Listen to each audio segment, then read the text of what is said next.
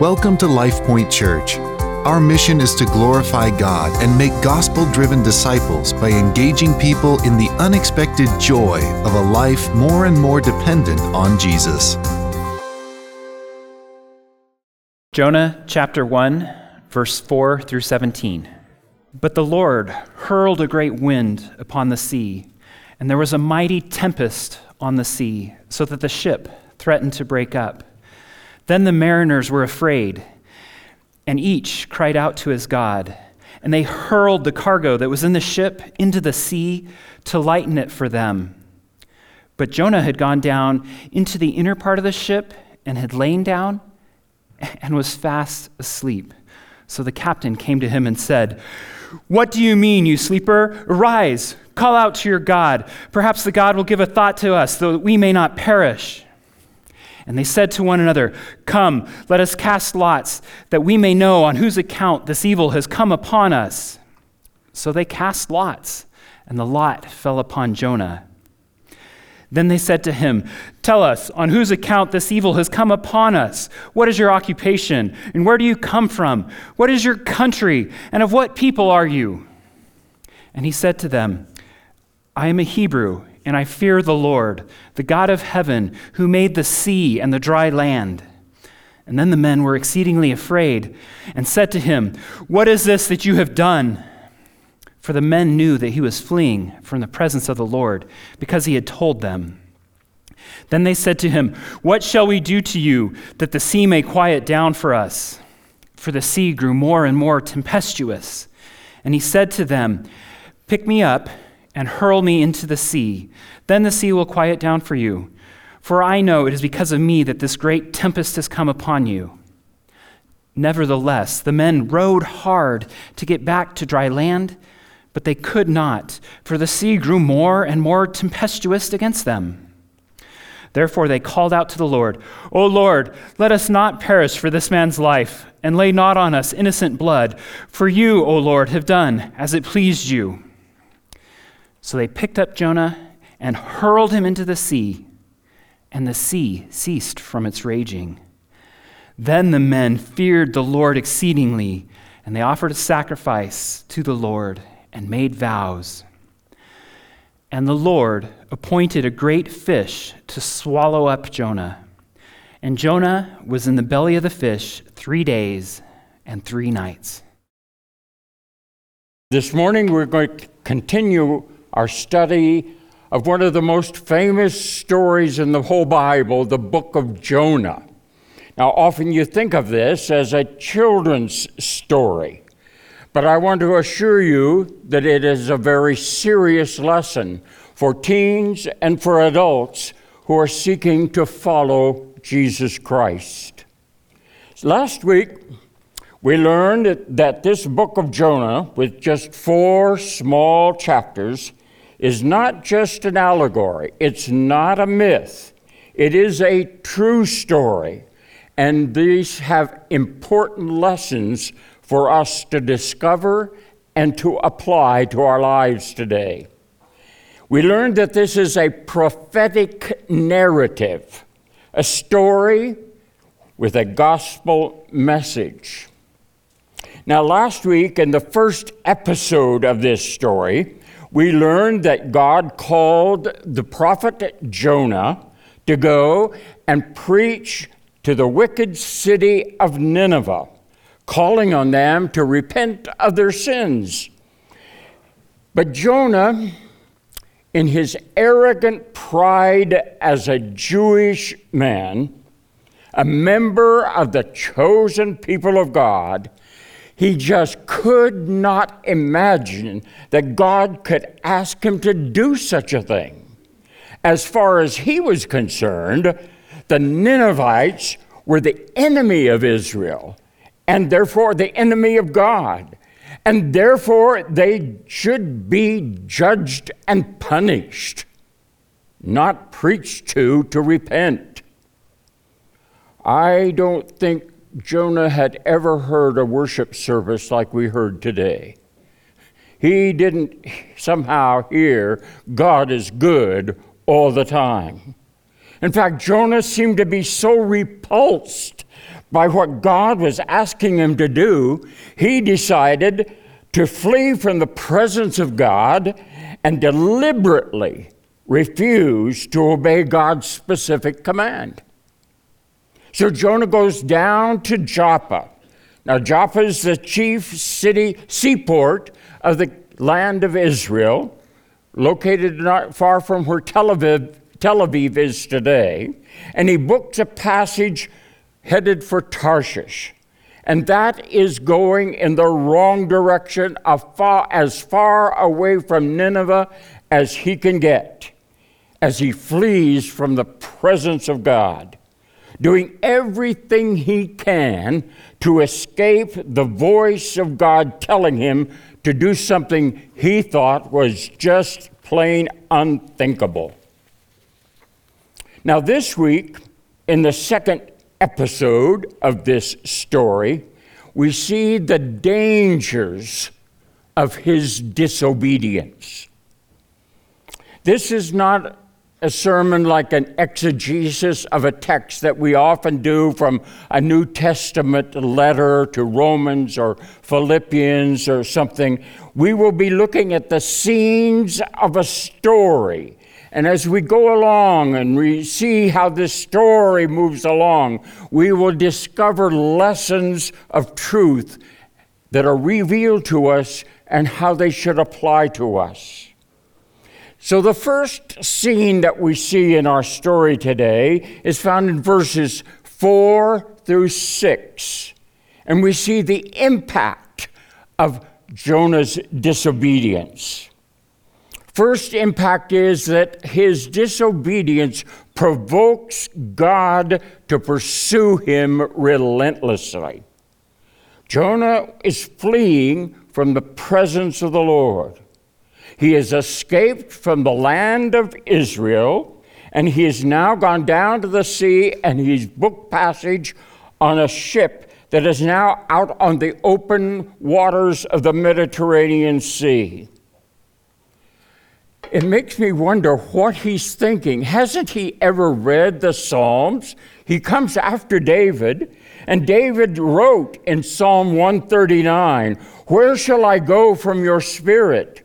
Or where shall I flee from the presence? If I ascend to heaven, you are there. If I make my bed in Sheol, you are there.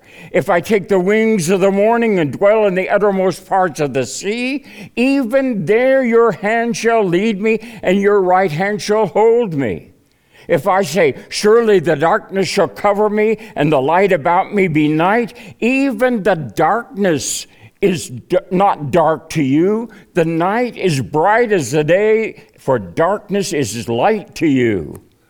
Didn't he know that it, there is no place in all the universe where he can escape from the presence of God?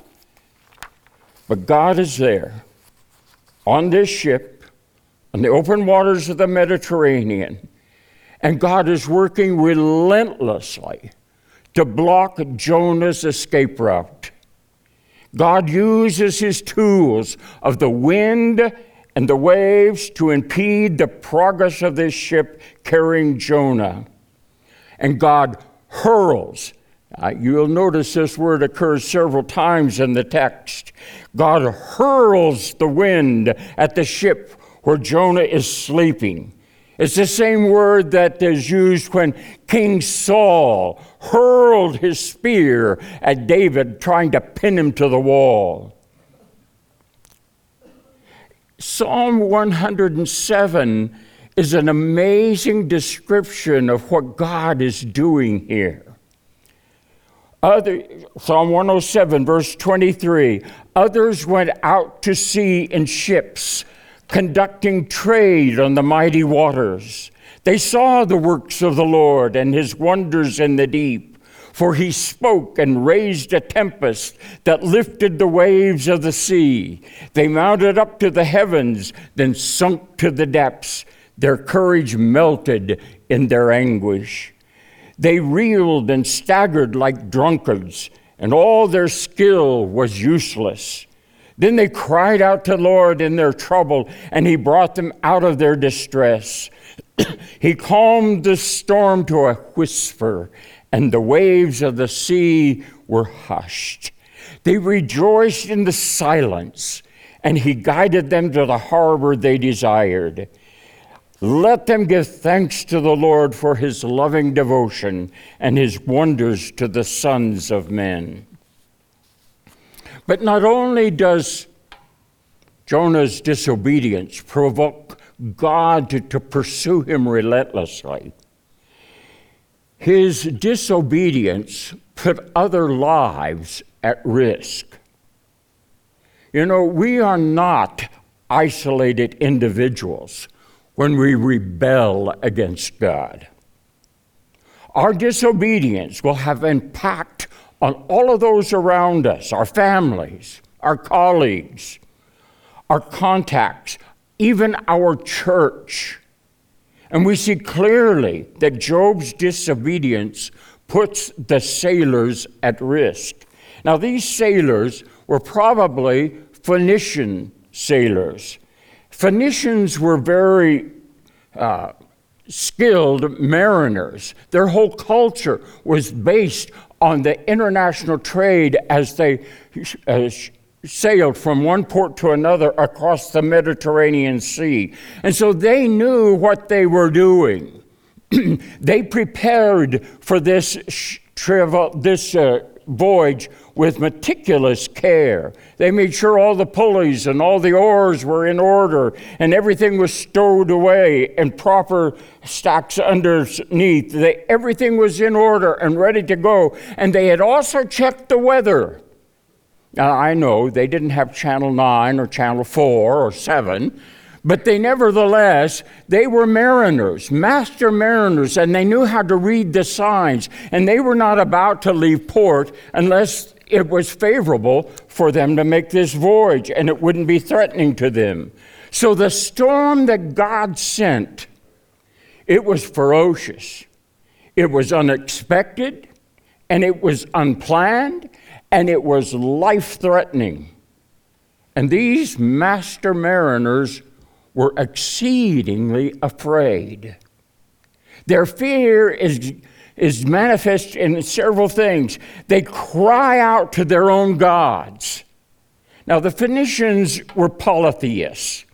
They had a God for every situation and every location and every kind of uh, duty you can imagine. They had a God for the sea and a God for the storm and a God for rain and a God for travel. And so we get this picture of the cacophony of shouts and cries of the sailors. Oh God, whoever you are and wherever you are, please help us here. We're in deep trouble. And at the same time, the crew was casting all of their cargo that they had so carefully stowed away, and they were hurling it. Here's another word for hurling hurling it into the sea to lighten the weight so that the ship wouldn't be sinking deep down into the raging waves. The situation was desperate, it was chaotic.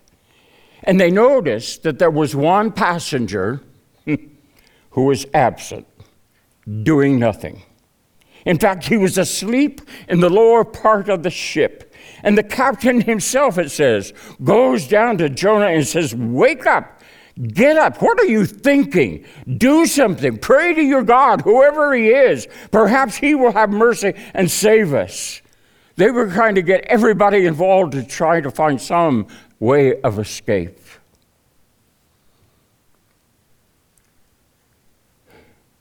Our disobedience affects and puts people at risk. But notice, by contrast, Jonah, disobedience for him was exhausting. he was asleep on the lower deck of the ship. When all of this other stuff is going around, this is an amazing thing. All the noise of the wind buffeting the ship like a cork on the ocean waves, and the cries of the crew as they were calling out to their gods, and as they were throwing cargo overboard, all this chaos and noise. And the ship was rocking back and forth, almost ready to sink. And Jonah is asleep through it all. It sort of reminds me of when Jesus was on the Sea of Galilee and he was asleep during a very violent storm.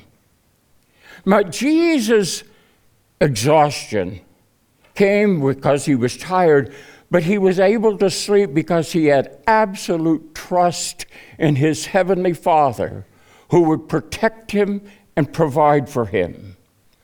But Jonah, he was sleeping the sleep of disobedience. He was exhausted.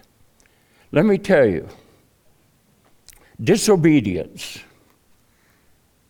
is stressful and it's exhausting.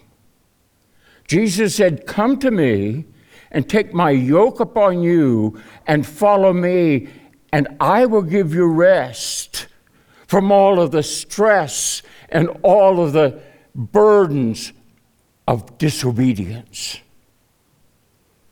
Disobedience is also always stressful and exhausting. In the second episode of this story, we see the consequences of Jonah's disobedience. Find this in verse 7 through 10. You see, God works not only to pursue Jonah, but he works in order to expose his sin. You see, these sailors were in crisis mode, and their lives were at risk. They had already lost their cargo. This trip was going to be a bust with no profit. And they wanted to know who or what is to blame for this disaster. Now, in their pagan religion, in their way of life, for way to find out who was to blame was to cast lots. Lots were in those days were probably little stones, maybe in the form of dice. On one side it was dark, black, and on the other side light. And when you tossed them, if it came up light, then it was favorable to whatever question you were asking the gods. If it came up dark, then it was negative. If it came up half black, one black and one white, then the gods were saying, hold on, don't do anything for now. So they are casting lots. But what we need to know and remember about casting lots is found in Proverbs 16:33. The lot the lot is cast into the lap, but its every decision is from the Lord. This means that we can throw the dice, but God, who is sovereign over all things, He even controls the roll of the dice. That's, that's an amazing thought. So, under the providence of God, when they cast the lots, it fell on Jonah and his disobedience was exposed. You are to blame. And so the sailors immediately begin their investigation. Verse 8 Tell us who you are. Who is responsible for making all this trouble for us? What do you do? Where do you come from? What is your country? From what people are you? In other words, what God do you pray to? so we know how to appease him or her or whoever it is so that he can save our life. But be sure of this Scripture is very clear. Your sins will find you out. And God, in His providence, will work to expose you for your disobedience. And God can use even enemies to bring us back to Himself. It's these pagan sailors who corner Jonah and force him to confess. And so, to his credit, Jonah does not hide his disobedience. He admits that he is a Hebrew and that he fears the one and only God which is rather doubtful, but he says that, who is the creator of all things, of heaven and earth, the sea and the sky and the mountains. And he admits that he is running away from the presence of this God, Yahweh, who knows all things.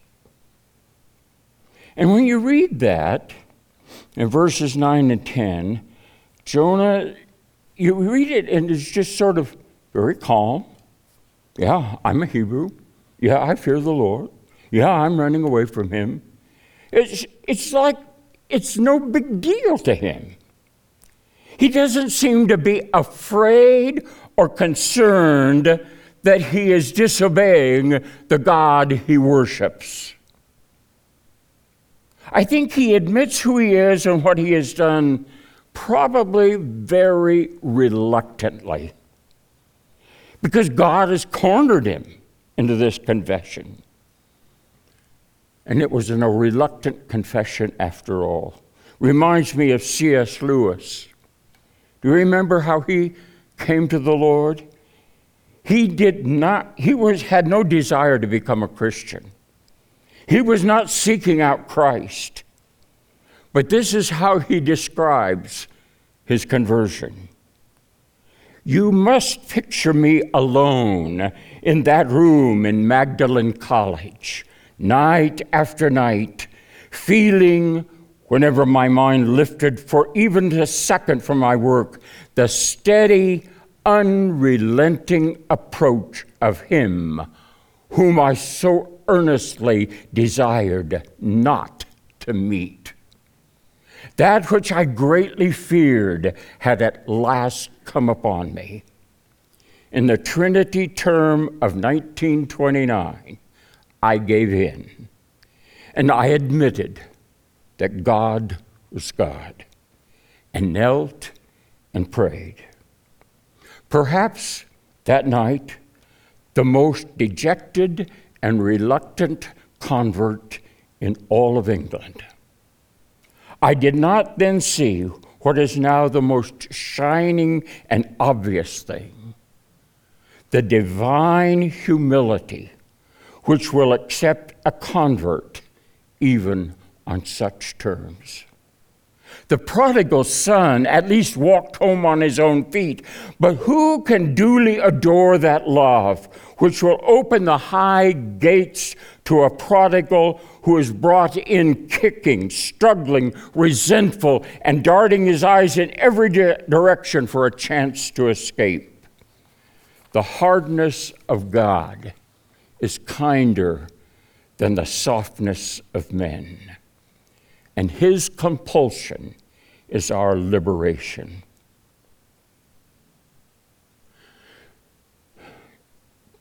Jonah reluctantly confesses, but his confession simply enrages and frustrates these pagan soldiers. It brings them great distress. Why? Because they actually believed in the power of this Yahweh God, who had power over the waves and the wind, and his power to destroy. They were terrified, verse 10. It says they were exceedingly fearful. And so they shouted at Jonah, What is this you have done? Now, that is not a question. Look at the text. It's ending with an exclamation point. It was an accusation. And contrast that with Jonah, who said he feared the Lord, but in his heart he was not afraid to disobey Yahweh God. The consequences of our sins are never limited to ourselves. It will affect and impact others, and it will always be negative. The third scene in this story today about disobedience is found in verses 11 through 17. There is a price to be paid, there is a penalty for sin and disobedience, and how we respond is extremely important. We must admit Disobedience to God is wrong, it is sin, and it must be paid for by the sacrifice of death. Look at verse 11. The sailors asked, What shall we do to you that the sea may quiet down for us? For the sea grew more and more tempestuous. Now, notice the language here. What shall we do to you? You see, Jonah's sin required something to be done to him. Sin requires that something must be done. It must be prayed for. It can't not just be passed over. It must be paid for. It is costly. Until Jonah's sin is dealt with, the storm only grew in intensity. Isn't that how sin does? The longer we delay our confession, the more horrible the storm becomes. Now, Jonah knew the solution. Verse 12 Pick me up and hurl me, there we go, hurl again, into the sea then the sea will be quiet down, will quiet down for you, for I know it is because of me that this great tempest has come upon you. Jonah realized for the sailors to be saved, he must be sacrificed. Now, at this point, maybe you're asking, scratching your head like I did. If Jonah knew that by his disobedience he deserved to die, why didn't he just jump overboard himself? Why involve the sailors? They weren't responsible for his sin. Jonah, why don't you have a thought of compassion just once in your life for these sailors? Let them off the hook and do the deed and jump overboard. But disobedience doesn't just demand death, it demands the sacrifice of death. It demands something be done to you. Let me take the example of Jesus. Jesus came to die for our sins. So, why couldn't he just have gone off by himself and committed suicide? Why was it that in God's plan it had to involve Pontius Pilate and the Roman soldiers in the punishment of his death on the cross? Because his death must be a sacrifice, it must be something done to him. He must be killed as a sacrifice on the altar on the cross. And so Jonah's death must be a sacrifice for his, uh, his disobedience. He can't just commit suicide, he must be thrown overboard by others as a sacrifice for his sin. This puts the soldiers, you know, in a very difficult position.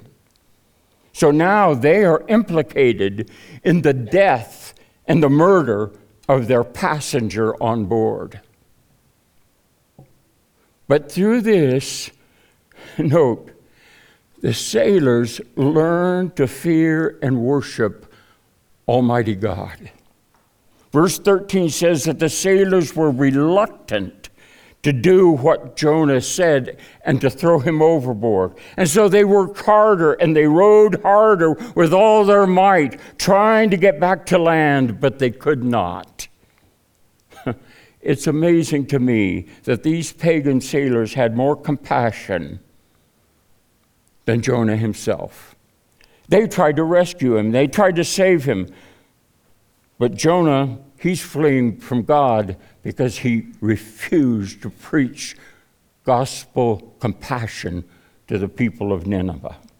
Sometimes pagan unbelievers show more mercy and grace than the people of God. But when it was evident that they could not row back to the shore, the tempest was too strong, the sailors prayed to this Almighty God. Yahweh is the word that's used here. And they asked that He not punish them because of Jonah's sin. They prayed to God, Oh God, Yahweh, don't let us drown because of this man's life, and don't blame us for his death. You are God. Do what you think is best. So they pick up Jonah and hurl him into the sea. They hurled Jonah overboard just as God had hurled the wind at their ship. The same word. And immediately the sea ceased its raging. Calm and silence covered them like a blanket. All that could be heard were the cries of the seagulls floating on the gentle air currents drifting by. The sailors were stunned. They were struck with awe at the power of God. And it says, they feared the Lord exceedingly. And so they offered sacrifices and made vows to obey this God who rules the wind and the waves. They worshiped Yahweh in a way that Jonah never did. But Jonah, just imagine, what do you think Jonah was thinking when these sailors finally came and they took him by the shoulders and by the feet and they were ready to hurl him overboard. Why didn't Jonah stop everything right there, get down on his knees, and ask God for forgiveness right then and there? He could have saved himself and the sailors if he had just humbled himself and prayed for forgiveness. He knew that God was a gracious God, slow to anger, ready to forgive. So, why is Jonah so stubborn and unwilling to learn from this experience? Why is he ready to die by drowning just because he would not submit to God and his plan for his life? You know, he did not know that there was a fish down below waiting for a good dinner. He really believed this was the end. He really believed he was about to die. And his disobedience was ending in death. Do you think when he left Israel and to go down to Joppa to get away from God, did he realize it would come to this? Did he realize how much he had underestimated the power and the purposes of God? Was he surprised at how far God would go in pursuing him and punishing him? What did he learn about God in this moment of death? Or did he learn anything at all? I think that will come out in our future lessons about how much or how little he learned and how little his heart was changed. But what we need to remember now, whether you learn to worship God or ignore Him, depends on how you respond to what is happening. You see, God was not finished with Jonah, and in His providence, God had brought him to this point of death. But by His grace, which is even greater than His punishment, he was ready to rescue him from sin. Verse 17, and that's where this story ends. God appointed a great fish to swallow up Jonah. And Jonah was in the belly of the fish three days and three nights. Now, I know this is part of the story where you're going to raise all kinds of questions, and we will talk about that in the next sermon. But for right now, Please focus with me on the grace of God that's shown in this miracle. God appoints a fish to swallow Jonah. All along, God had planned for and provided for Jonah's rescue from certain death. God pursued Jonah and even involved others in that pursuit. God forced Jonah to admit his sin. God demanded that Jonah pay the penalty for his sin. God was present at every step of this journey because it was God's purpose not to destroy Jonah, but to transform him and teach him and to use him. This morning, some of you are in situations that may feel like the winds of God are being hurled at you. Things are not going well. There are crises, there's disasters, illness, loss of family members, loss of a job, broken relationships. Many of you have shared that post COVID, life has been difficult and sometimes overwhelming. Now, these troubles, and what has happened to Jonah, will either move him closer to God or will move him away from God. And the difference is how you respond to the working of God in your life. When the storms come, you can respond and move closer to Him, as the sailors did, or you can respond and move away from Him, as Jonah did. Now, I know some of you are not in deliberate, intentional rebellion against God. You're not like Jonah fleeing from the presence of God. But there are some of us who are just drifting, not doing anything intentional that would move us closer to God. You're not in rebellion, but you're not actively pursuing God either. And let me warn you life cannot be lived in neutral. You are either moving closer to God right now or you're moving away from Him. One or the other. And God takes our rebellion and He takes our drifting away from Him very seriously. Rebellion and drifting from God always leads to distress and sometimes eventually to death. But God is pursuing you, and He's doing all He can to persuade you to trust Him and to follow Him in obedience. And His grace is big enough to swallow you up and to protect you and to save you. It's wide enough to cover all of the most atrocious sins that you can imagine.